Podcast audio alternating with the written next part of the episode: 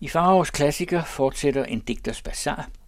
H.C. Andersen er nået til Athen, hvor han får en fin lejlighed til at studere det lokale folkeliv på Grækenlands frihedsdag. Den 6. april er det den græske frihedsfest. På den dag begyndte opstanden. På den dag flød det første tyrkerblod. Korset står nu plantet, hvor halvmånen stod. Korset pranger på ruinerne. Dødstilhed hersker i dalene, hvor krigsbulleret lød. Over det hele land, i den fattigste landsby, vejer i dag frihedsfanen. Hyrden vandrer til kirkeruinerne i de ensomme bjerge, ophænger der en tændt lampe foran de forkrassede billeder på den revnede mur og læser sin takkebøn. Grækenland er frit. I Athen var jeg i år ved denne fest. Det var en dejlig solskinsdag. Ikke en sky på himlen, ingen kold blæst fra bjergene. Regimenternes musik klang i morgenstunden gennem gaderne. Fra mit vindue så jeg de krigerske rækker af dejlige unge grækere med brune ansigter og mørke øjne. En lille fane vejede på hver lanse. De så godt ud, men de ville have været endnu smukkere, tror jeg, havde de været græsklædte. Her i disse frankiske uniformer synes de mig fremmede tropper. På gaden løb dejlige grækerdrenge i hvide forstaneller og røde trøjer. På balkongerne stod rigt klædte med stærke farver i klæderne, med sølv og guldbroderi, med dolk og sabel, de fornemme grækere. Kvinderne havde deres store hårflætninger lagt rundt om den lille røde fes. Den fløjlshalkjortel stod åben fortil og viste et gyldent livstykke, der holdt de runde, svulmende bryster. De fleste mænd og kvinder havde en myrdegren i hånden eller en buket af levkøjer. Bønder fra bjergene med forårskinskapper og med høje huer lænede sig stolt op til kirkens lave stenkolonner og så efter de ridende soldater. Hundrede lamper brændte inde i kirken. Jeg kunne fra mit vindue lugte røgelsen, som strømmede ud af de åbne døre. Den venetianske mandolin klang, og den hvidskæggede gubbe sang Rigas krigssang. Ha! Vågn op, i græker sønder. Athens største kirke, den ligger i Evolusgaden, har aldeles ikke udseende af en kirke, og er heller ikke opført til det kirkelige brug. Men da Athen fik et hof, var ved al festlejlighed en hver af de endnu brugelige kirker for lille til at rumme et hof, diplomater og autoriteter.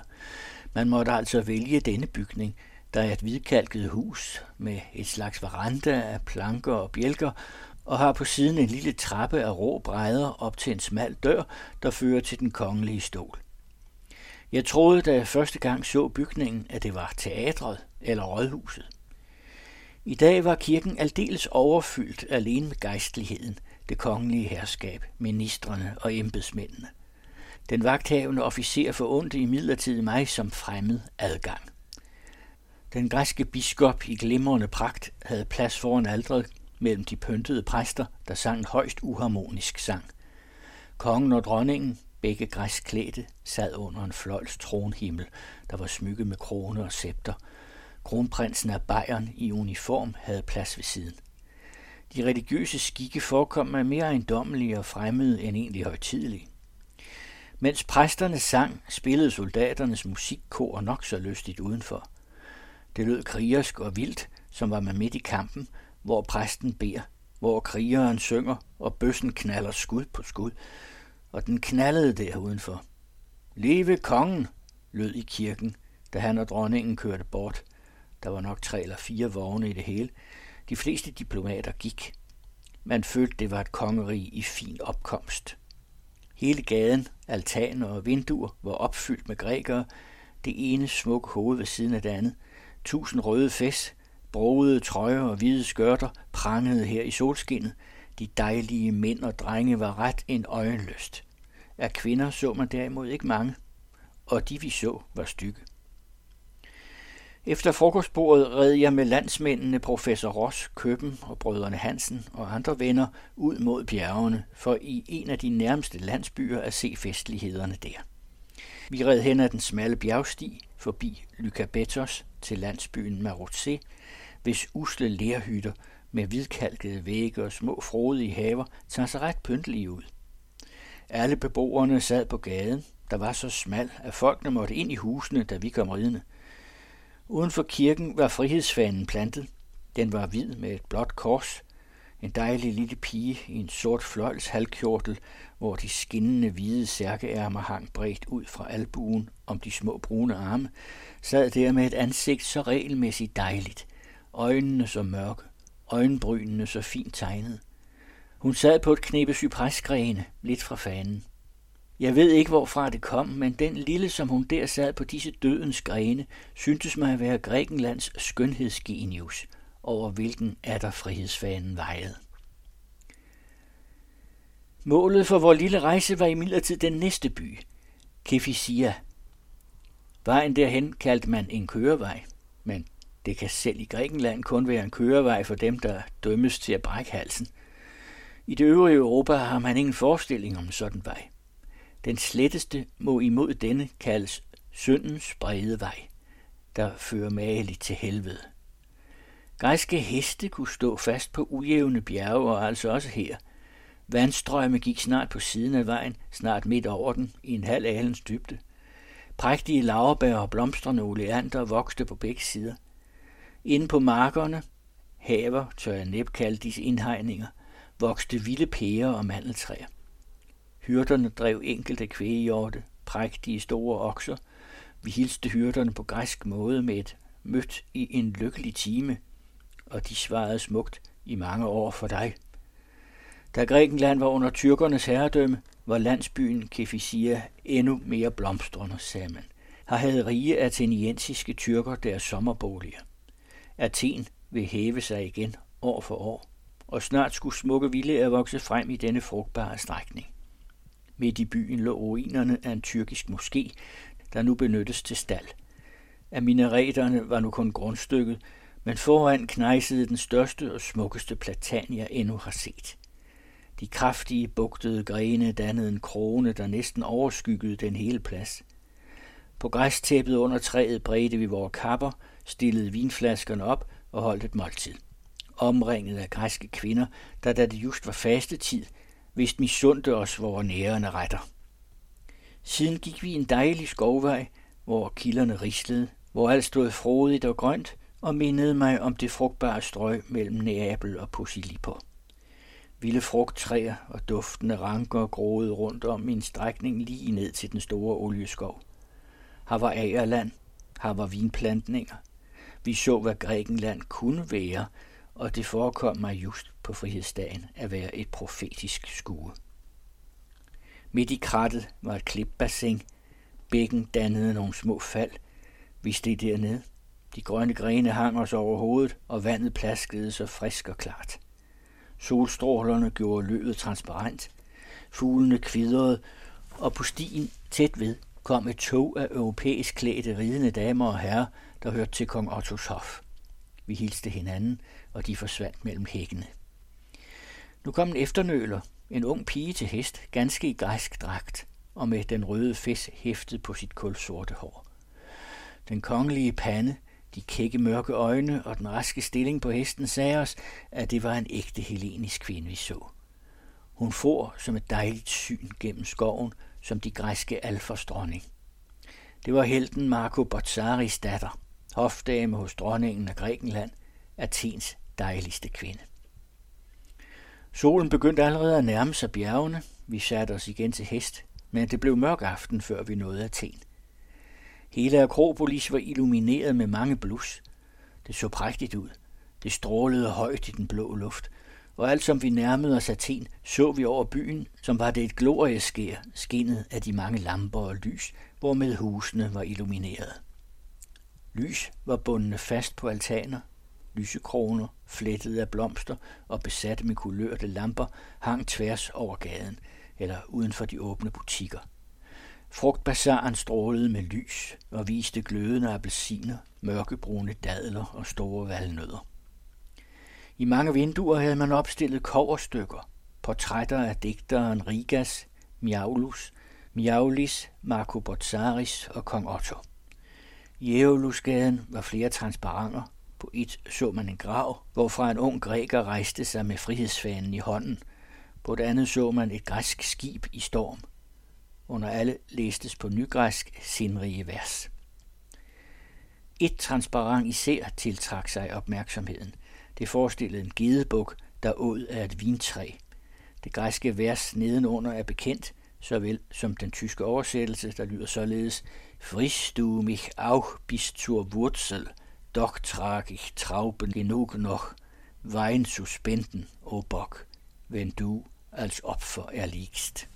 Fortærer du mig ind til roden, så bærer jeg dog druer nok til vin af yde, o buk, når du som offer sejner. Jeg fandt det smukt og passende anvendt på tyrkerne, hvis å-folket havde sukket under. I midlertid udlagde jeg nogle bajere, og jeg traf på verset ganske anderledes. Det skulle nemlig, mente de, gælde dem. Rigtig nok har det vist sig, at grækerne ikke ynder disse fremmede, men under mit ophold mærkede jeg aldrig noget synligt tegn dertil.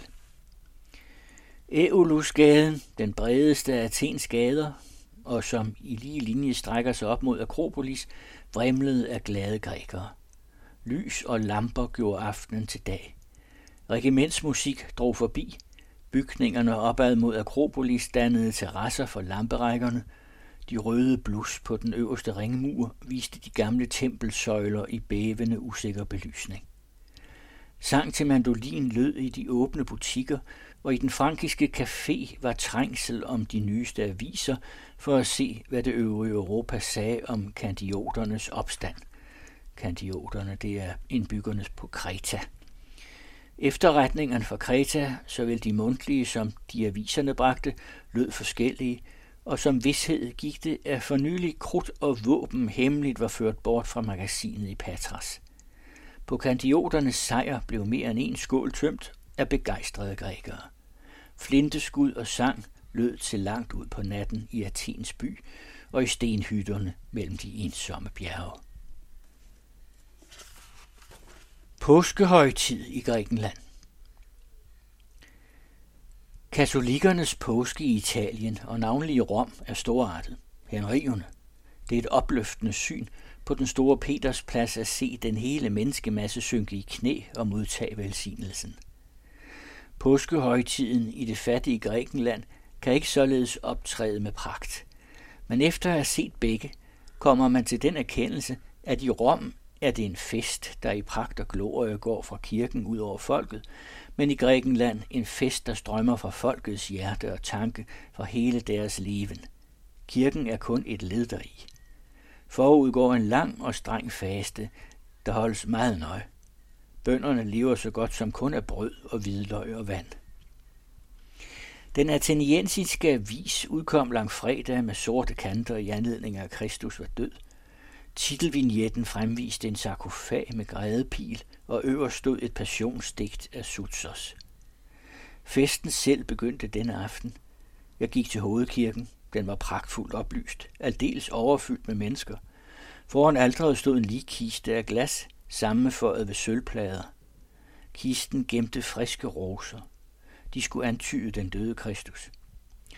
En forunderlig summen af de bedende lød gennem dette gudshus. Broget klædte præster og biskopper kom og gik foran alderet, hvor de læste deres bønder. Klokken ni om aftenen begyndte en sørgemusik, og toget tog sin begyndelse fra kirken gennem hovedgaden til slottet. Fra mit vindue så jeg i mag den langsomt fremskridende position, en af de højtideligste, jeg har oplevet. Det var en glimrende stjerneklar aften, så mild og blikstille.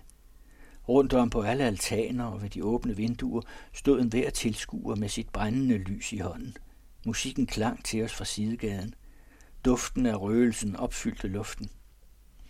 En stor menneskevremel bevægede sig fremad, hver enkelt festlig klædt. Hver, selv de mindste børn, med et langt, tyndt, brændende lys i hånden. Militær sørgemusik lød, som bar folket deres konge til graven. Omgivet af præsterne førtes kisten med de friske røde roser, og over den hang et langt sørgeflor, der blev holdt af landets fornemmeste embedsmænd og højere officerer. En skare af disse, og derpå den store menneskevremel, alle som sagt med brændende lys, sluttede toget. Der var en stillhed, en tilsyneladende sorg eller andagt, der måtte gribe et hvert gemyt. Uden for slottet, hvor kongen og dronningen stod, holdt biskoppen en kort tale, og kongen kyssede den hellige bibel. Under hele ceremonien lød en ensformig klokkeringning. Altid kun to slag, og derpå et kort ophold. Nat og dag var kirken opfyldt med mennesker. Midnat før påskedagen var kongen, dronningen og det hele hoffer. Præsterne stod bedende og sørgende om den med blomster fyldte kiste. Det hele folk bad stille. Klokken slog tolv, og i samme nu trådte biskoppen frem og forkyndte, Kristus er opstanden. Der jublede hver tunge, pauker og trompeter bruste. Kristus er opstanden, jublede hver tunge. Pauker og trompeter bruste. Musikken spillede den lystigste dans. Alle mennesker faldt hinanden om halsen, kyssedes og jublede. Kristus er opstanden. Udenfor lød skud på skud. Raketter steg i vejret. Blus blev tændt. Mænd og unge kale, hver med sit lys i hånden, dansede en lang række gennem byen. Konerne gjorde ild på, slagtede lam og stegte dem på gaden. Små børn, der alle havde fået ny fes og nye røde sko, dansede i bar skjorte rundt om ilden, kyssede hinanden og sagde, som de ældre, Kristus er opstanden. Åh, jeg kunne trykke et af disse børn til mit hjerte og juble med det, Kristus er opstanden. Det var rørende, opløftende og skønt. Man vil sige, det var ceremoni det hele. Man vil tilføje, og vist nok med nogen sandhed, at det var den menneskelige glæde over, at den strenge faste var forbi, og at de nu ret kunne spise deres lam og drikke deres vin, som gjorde dem så glade. Nu vel, lad dette indvirke noget, men jeg tør tro, har var noget mere. Her var en sand, en stor religiøs jubel. Kristus var i deres tanke som på deres læbe. Kristus er opstanden, lød budskabet. Og det var ikke en gammel begivenhed. Nej, det var, som om det havde fundet sted i denne nat, i dette land, at det var som budskabet derom i dette øjeblik nåede deres ører. Alt var musik og dans i kongestaden og i hver lille by over det hele land. Alt arbejde hvilede. En hver tænkte kun på glæden. Ude ved Tesøs templet og under Søvses marmorkolonner var dans og lystighed. Mandolinen klang, de gamle istemte sange, og under glæden lød til velkomst og afsked. Kristus er opstanden. Og jeg fortsætter de kommende uger med flere uddrag fra en digters bazar.